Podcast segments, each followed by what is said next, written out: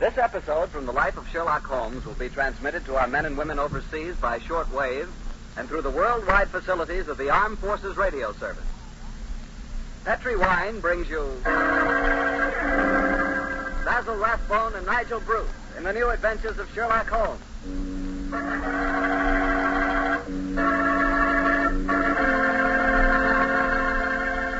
The Petri family, the family that took time to bring you good wine, invite you to listen to Dr. Watson tell us another exciting adventure he shared with his old friend, that master detective, Sherlock Holmes. And if you don't mind, I'd like to suggest something that you might share with your friends. And that something is a glass of sherry before dinner. Naturally, a glass of Petri California sherry. I say Petri sherry because it's the perfect before dinner wine. You couldn't think of a better way to begin a meal. That Petri sherry has a beautiful, inviting color, like like dark amber. And for flavor, well, you've heard sherry described many times as having a rich, nut-like flavor. But if you want to learn for the first time what those words rich and nut-like really mean, you just taste Petri sherry. It's wonderful. Serve Petri sherry by itself or serve it with hors d'oeuvres of those little cocktail sandwiches. And incidentally, if you prefer your sherry dry, you know, not sweet, just ask your wine merchant for Petri Pale Dry Sherry. The important thing to remember is, if you want sherry, you want Petri sherry, because that means good sherry.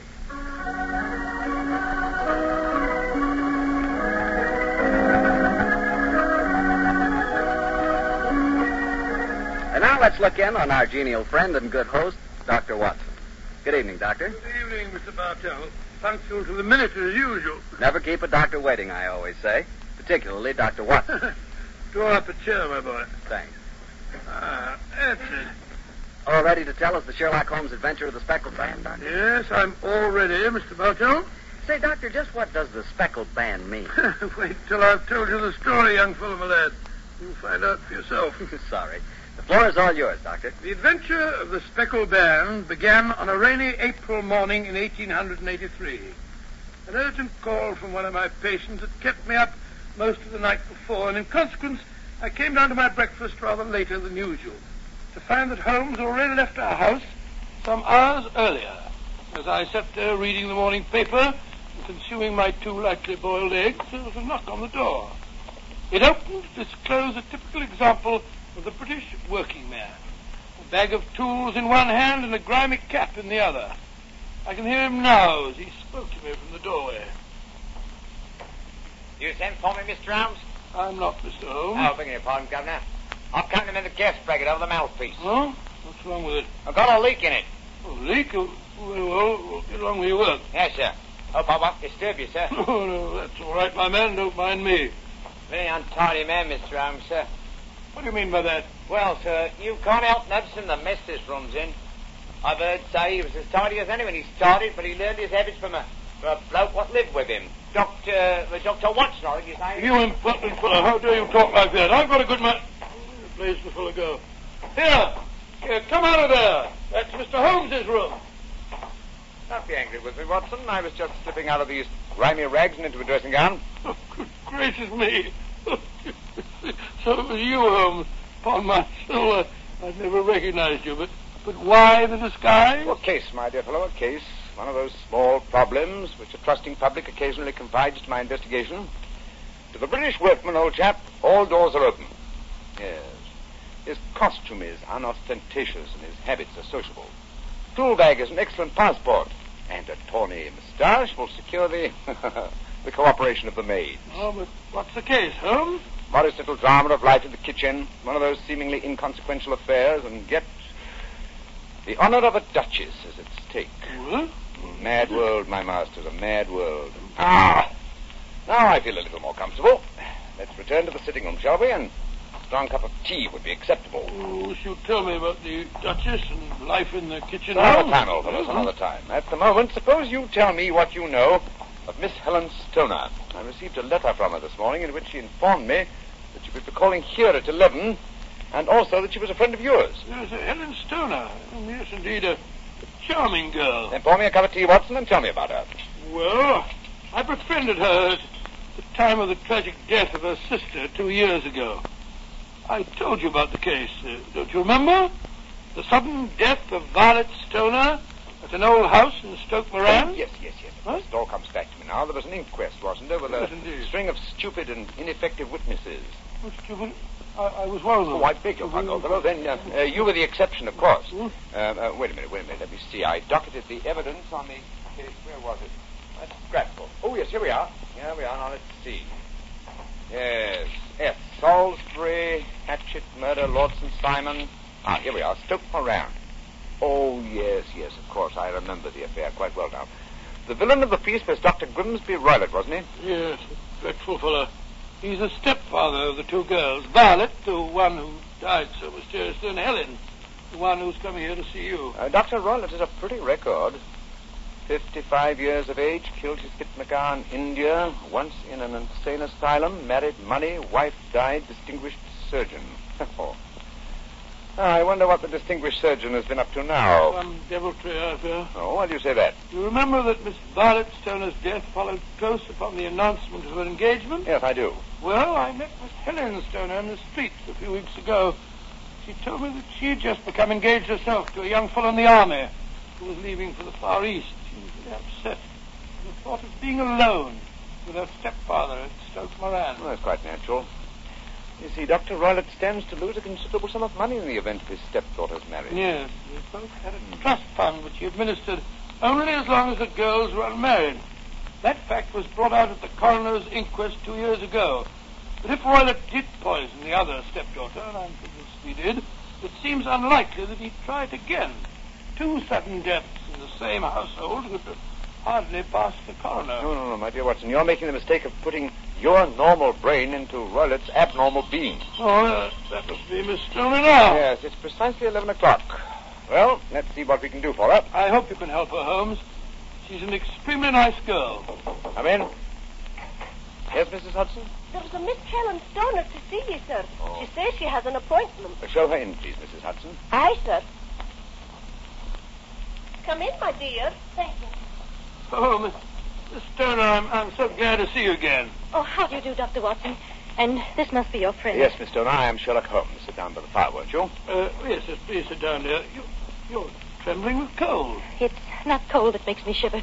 Tell me, Mr. Holmes, has my stepfather, Dr. Grimsby Roylott, been here? No, he hasn't. He saw me in the street. I dashed by him in a hansom cab, but he saw me. Our eyes met, and he waved me to stop, but I came here as fast as I could. A very sensible move. Dr. Watson has already given me several hints as to your present problem, as well as having refreshed my memory as to the circumstances of your sister's death. My problem is a simple enough one, Mr. Holmes. I'm... I'm waiting to be murdered. No, no, no. Uh, dear please girl, be a trifle more explicit, Miss Stoner. Very well, Mr. Holmes. My fiancé is leaving for the Far East today. When he leaves, I shall be alone with my stepfather at Stoke Moran. He plans to murder me just as he murdered my What sister. makes you say that, Miss Stoner? Many strange things have happened recently. For instance, he's just moved me into the bedroom in which my sister died. What reason did he give for changing your room? That my old one needed repainting. It didn't need it, but Dr. Roylott did need to move me into that horrible room. And other things have happened. I've, I've heard the music again. Music? What music? My sister first heard it a few days before she died. I heard it myself on that dreadful night she breathed her last. I was on and terrified. Don't worry any more, my dear. Don't worry. You have friends to help you now. Uh, look here. Do you mind if I ask you a few questions? No, of course not. Very well, then. Now, this music, does it seem to come from inside the house or outside? Well, it's, it's hard to say. It, it sounds so faint. What's it like? A sort of soft droning sound. Like a flute or pipe? Yes, it, it reminds me of native music I heard during my childhood in India. India, eh? Oh, There's one other thing that puzzles me, Mr. Holmes. Oh, wha- what's that? My sister's dying words. As she lay in my arms, she, she gasped out two words. What were they? Band and speckles. You remember that evidence from the inquest, don't you, Dr. yes, Watson? yes, yes, I do. I couldn't make head or tail of it. Oh, Band, speckles, Indian music. Miss Stoner, uh, do you sleep with your door and windows fastened? Yes, Mr. Holmes, but so did poor Violet. It didn't save her, though. What did you gather from your sister's dying allusion to a band? Uh, I mean, a speckled band. Well, sometimes I, I thought it was merely the wild talk of delirium, and sometimes that it referred to a band of people. Oh, yes. I remember that there were some gypsies encamped quite near us at the time of Violet's death. Gypsies, eh? Yes. It occurred to me that the spotted, gaily colored kerchiefs, which so many of them wear over their heads, might have suggested the unusual adjectives which my sister used. Miss Stoner, how long is it since you heard this strange music that you told us about I heard it last night. last night? Your fiancée leaves today, you say? Yes, Mr. Holmes. Well, Miss Stoner, I shall do everything I can to help you. If we were to come down to Stoke Moran today, would it be possible to see over your rooms without the knowledge of your stepfather? I, I think so. He told me this morning that he intended to take a late train home tonight. Splendid. Watson, up with the timetable, old fellow, and look up the trains to Stoke Moran. Right you are, Holmes. Oh, that's my stepfather. I know it is. Oh, yes. Yes, there he is on the doorstep. Oh, Mr. Holmes, he's followed me. What shall I do if he finds me here? Don't worry, Miss Stoner. Please don't worry. There's a private exit through that room there. Watson will show you the way. Come along with me, my dear young lady. And you will come down today, Mr. Holmes. Certainly, Miss Stoner. I'll telegraph you the time of our arrival. Goodbye and courage, my dear. Goodbye, Mr. Holmes, and thank you. Come along, come along, quickly, Miss Stoner. Come in. Yes, Mrs. Hudson? A gentleman, sir. I told him he wouldn't see anyone without an appointment. Out of the way, woman. Will woman. he push me like that? I'm sorry, Mr. That's Holmes. all right, Mrs. Hudson. You can leave us. What kind of gentleman does he call himself, pushing an old woman? So you're Sherlock Holmes. You have the advantage of me, sir. Your name is... uh, My name, sir, is Roylott. Dr. Grimsby Roylott of Stoke Moran. Oh, yes, yes, of course, indeed. Charming place, I hear, and obviously good for the lunch. You won't trifle with me if you know what's good for you. Ah, Watson, there you are. How was the, um, uh, the experiment? Very successful, Holmes. Good day to you, Dr. Roylott. I haven't seen you since I gave evidence at your stepdaughter's inquest. Yes, yes, I remember you, Dr. Watson. Now listen to me, you two. My stepdaughter's been here. I faced her. What's she been saying to you? A little cold for the time of year, isn't it? You answer me. I hear the crocuses promise well. You dare to try and put me off, do you? I know you, you scoundrel. You're Holmes the meddler. Oh, am I? Holmes the busybody. I believe that a man should occupy his time. Holmes the Scotland Yard jack in office. When you go out, close the door, won't you? There's a draft. I'll go when I've had my way.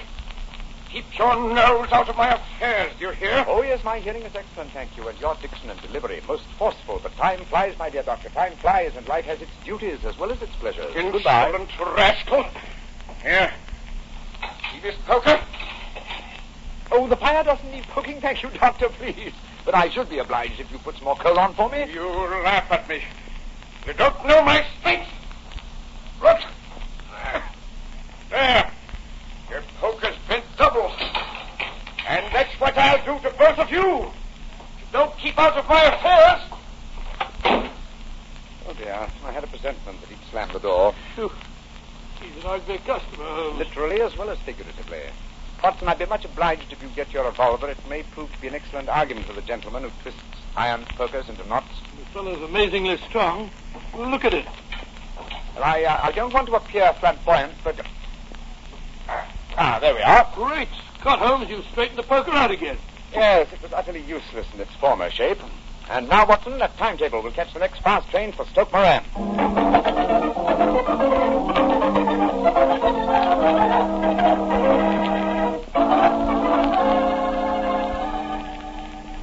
Mr. Holmes, Dr. Watson, I'm so relieved that you've come. But don't you think my stepfather might have followed you down here? You have to take that chance, Miss Stoner. A few hours' delay might mean a difference between your life and death. It was imperative that we examine this bedroom of yours before Dr. Roylott's return. Anyway, my dear, you mustn't worry any more. We're here in your house, and we're going to take good care that no harm befalls you. Thank you, Dr. Watson. So this is the room in which your sister died, is it? Much as I pictured it. And Dr. Roylott's room adjoins this one, you say, Miss Stoner? Yes, Doctor, on that side. The room which adjoins it on the other side is my regular bedroom. Uh, the one's being so conveniently painted, eh? Well, let's examine this room. Uh-huh. No trapdoors or sliding panels, I suppose. Sounds solid enough, Holmes. Yes, I think it is. Mara, what's this? Are you aware that this bed is clamped to the floor, Miss Stoner? Why, why, no, Mr. Holmes, I didn't know that. What an extraordinary thing. Was the bed in your other room anchored also? No, I, I don't think it was. It's very illuminating. And this bell pull hanging against the wall above your bed. Oh, that, it, it doesn't work. Well, but if you if you want to ring. There's another one on the other wall over there. Then uh, why this one? I, I don't know. My stepfather made a number of changes after he came here. Yes, quite a burst of activity, apparently. And uh, it took some strange shapes. Oh, why are you standing on the bed, Holmes? I'm curious, old fellow. Uh-huh. It may interest you to know that this bell rope is fastened to a brass hook. There's no wire attachment. It's a dummy. A dummy? But why? There's a small screen above it. It's a ventilator, I suppose. Yes, Mr. Holmes. Yes. A ventilator leading into your stepfather's room. Hmm, curious. I notice there's no means of opening the ventilator on this side. It can only be operated from your stepfather's room next door. I wonder if you might mind taking us in there. Of course, Mr. Holmes. Follow me. Thank you. What do you make of it old Holmes? There's devil's work afoot, old chap. Here we are, Mr. Holmes. Much the same as the other room. A bit bigger, perhaps. That large safe against the wall seems to be an unusual piece of bedroom furniture. What is it, Miss Stoner? My stepfather's business papers are in it. You've seen inside it, then. Only once, some years ago. I remember that it was full of documents. What's this saucer of milk doing on the top of it? Does Dr. Roylott keep a cat? No, but he does have a cheetah and a baboon as pets. He brought them with him from India. Well, Holmes, a cheetah is just a big cat. That's true, my dear fellow, but I doubt if a saucer of milk would go very far in satisfying the appetite of a cheetah. Well, I think I've seen enough.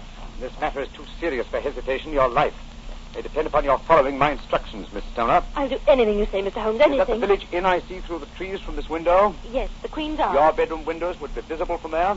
Yes, Mr. Holmes. Very well, then. Watson and I will go there now and obtain accommodation. When your stepfather returns, you must confine yourself to your room on the pretense of a headache. You follow me? Perfectly. When Dr. Roylott retires for the night, you must open your bedroom window and put your lamp on the sill as a signal to us at the inn. Then withdraw quietly to your usual bedroom and the one that's being painted. I'm sure that you can manage there for one night. Of course. But what will you do? When we get your signal, Dr. Watson and I will come here and spend the night in your dead sister's room. We are going to solve this mystery of the dummy bell pull, the unusual ventilator, and the strange music in the night.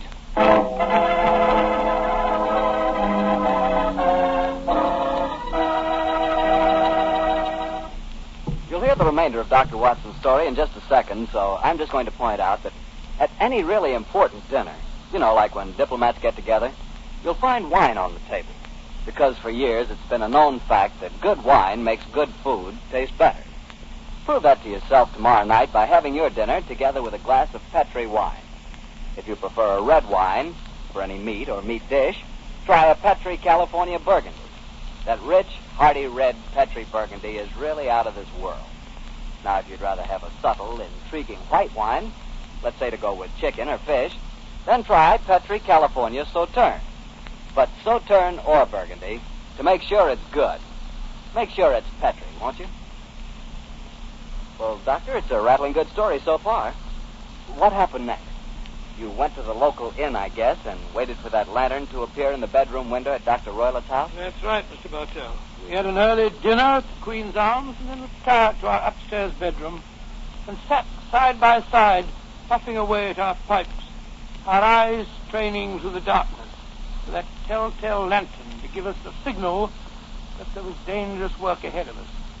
As we sat there discussing the various aspects of the case, I remember that Holmes was very concerned about my own safety. Watson, I, uh, I really have some scruples about taking you with me tonight. This is an infernally dangerous business. And What about that poor girl alone in the house with that fiend, Roylott? Now, I can handle the case by myself, old chap. I'm coming with you, Holmes. You speak of danger.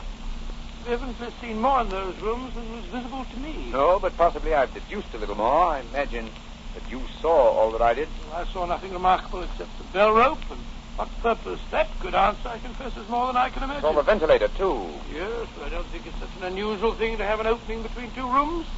So small that a mouse could hardly pass through it. True, but at least you will admit there is a curious sequence of coincidences. A ventilator is constructed, a bell cord is hung from it. A lady sleeps in a bed directly below the ventilator, a bed that is anchored to the floor. The lady dies. You can see what you're driving at, Holmes. Look, look, look, look. There's a lantern in Miss Stoner's window. That's our signal, all right. Come on, Watson.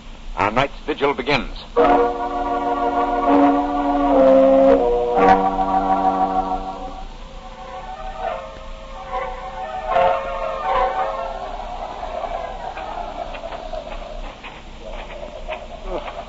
Foul night. Foul night for a foul business, Watson. Come on. Through these laurel bushes. It's only another 50 yards to the house. The lantern's still burning away in the bedroom window, Yes, and all the other lights are out. including the one in Dr. Roylott's room. He must have gone to sleep. To bed, possibly, Watson, but not, I think, to sleep. Great heavens, Holmes. Look! Look at that frightful creature leaping about in the moonlight. It looks like some hideous child. That's Dr. Roylott's pet baboon. It looks positively human. Yes. Probably a great deal more so than its master. Shh. Little vector below the window now. This ivy provides a most convenient ladder. I'll go up first. Here, wait a minute. Come on, careful, careful. Uh, yeah, I hope the thing is strong enough to hold us both. Oh, we look pretty stupid, flattening accident in the, in the mud. Uh, give, give me a hand, Holmes, will you? I can't quite get my leg over, over this window ledge. There you are.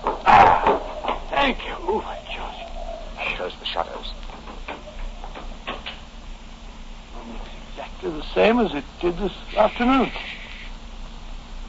Least sound would be fatal to our plans. Keep the lamp covered, so that if the ventilator is open from Dr. Wyatt's room, no light will show from in here, you understand? That's it.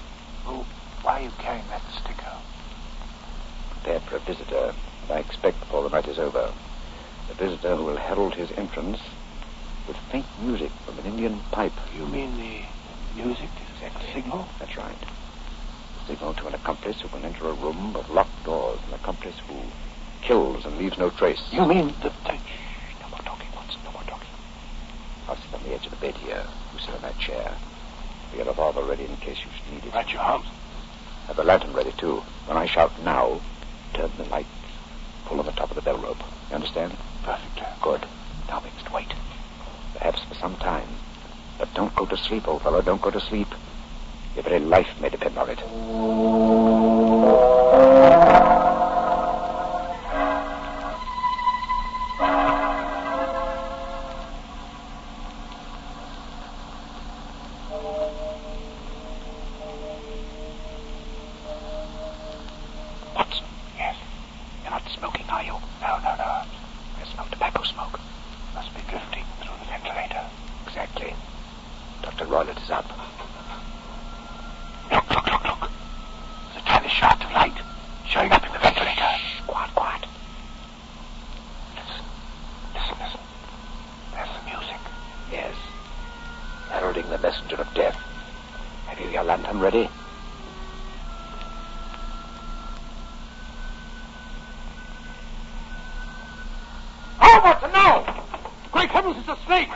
Down the bell rope!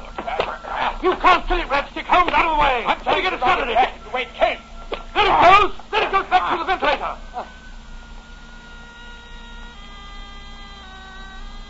What? What a fiendish plan! Great Scott, what's that? I think the devil has turned on his master. Come on, Watson, into Dr. Roylott's room. Dr. Roylott! Dr. Roylott! Dr. Roylott! Good Lord Holmes, look at him sprawled on the bed. Look at his eyes. Yes, and see what's coiled round his forehead. It's a snake. Yes, the band. The speckled band. He's dead, Holmes. Yes. He's been bitten by the deadliest snake in the world, the Indian swamp adder. Its deadly fangs produce death within ten seconds. Well, Watson, violence does in truth recoil upon the violence, and the schemer falls into the pit digs for another. What should we do now, Holmes? We must remove the macabre headgear from the dead doctor and return the snake to its den. And I suggest we tell Miss Stoner that there's no more danger for her under this roof. After that, we can turn the matter over to the local police. Our work is done.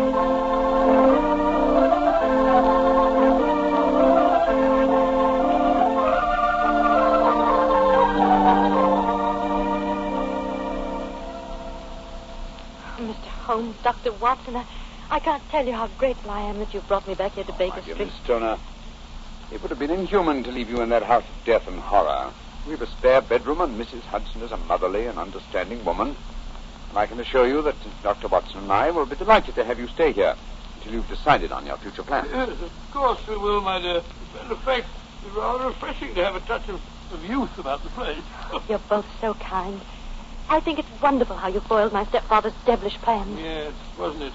A remarkable example of logical deduction. No, it wasn't, old chap. But first, your mention of the gypsies, Miss Stoner, and the use of the word band, put me on an entirely wrong scent. However, when we examined the fatal room, I drew, drew the obvious conclusion. You mean the dummy bell rope, the ventilator, and the movable bed? That's right, old fellow. It instantly gave rise to the suspicion that the rope was there as a bridge for something coming through the ventilator and uh, traveling on down to the bed. I at once thought of a snake. When I saw the saucer of milk on top of the safe, well, my suspicions crystallized into certainty. Fiendish plot, fiendish. Yes, and an extremely clever one. Exactly. My stepfather must have trained the snake to return to him when he played the music. Yes. He put it through the ventilator with the certainty that it would crawl down the rope and land on the bed.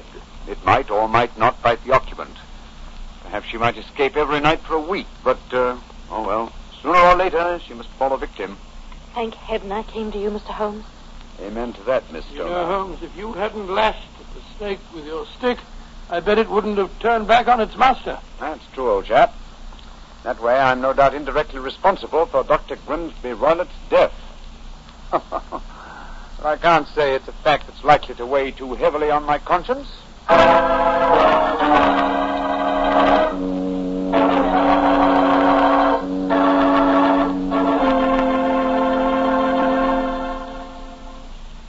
Doctor, that was quite a fascinating story.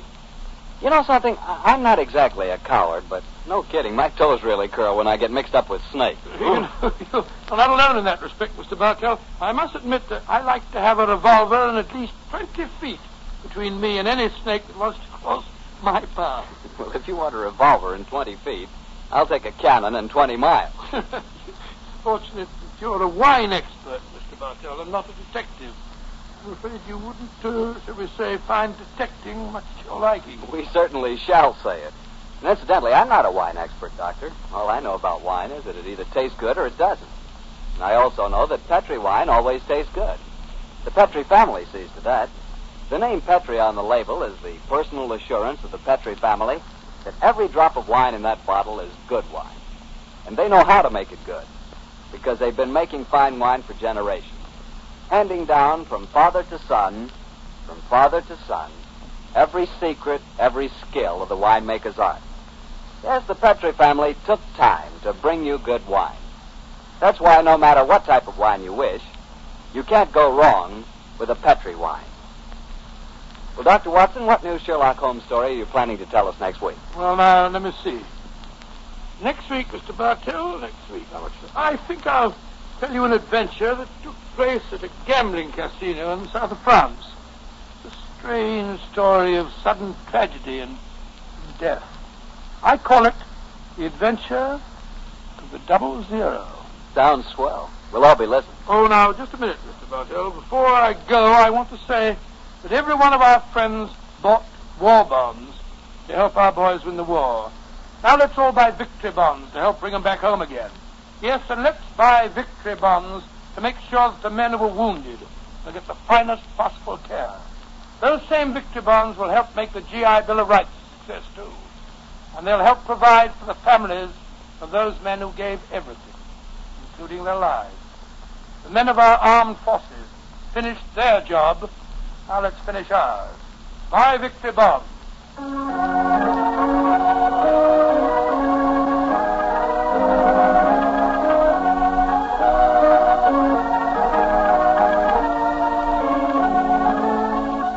Tonight's Sherlock Holmes adventure is written by Denis Green and Anthony Boucher and is an adaptation of the Sir Arthur Conan Doyle story, The Adventure of the Speckled Band. Music is by Dean Fossler. Mr. Rathbone appears through the courtesy of Metro Goldwyn Mayer, and Mr. Bruce through the courtesy of Universal Pictures, where they are now starring in the Sherlock Holmes series.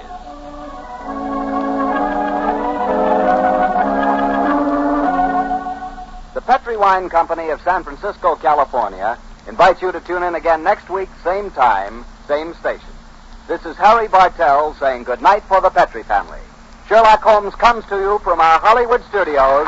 This is the Mutual Broadcasting System.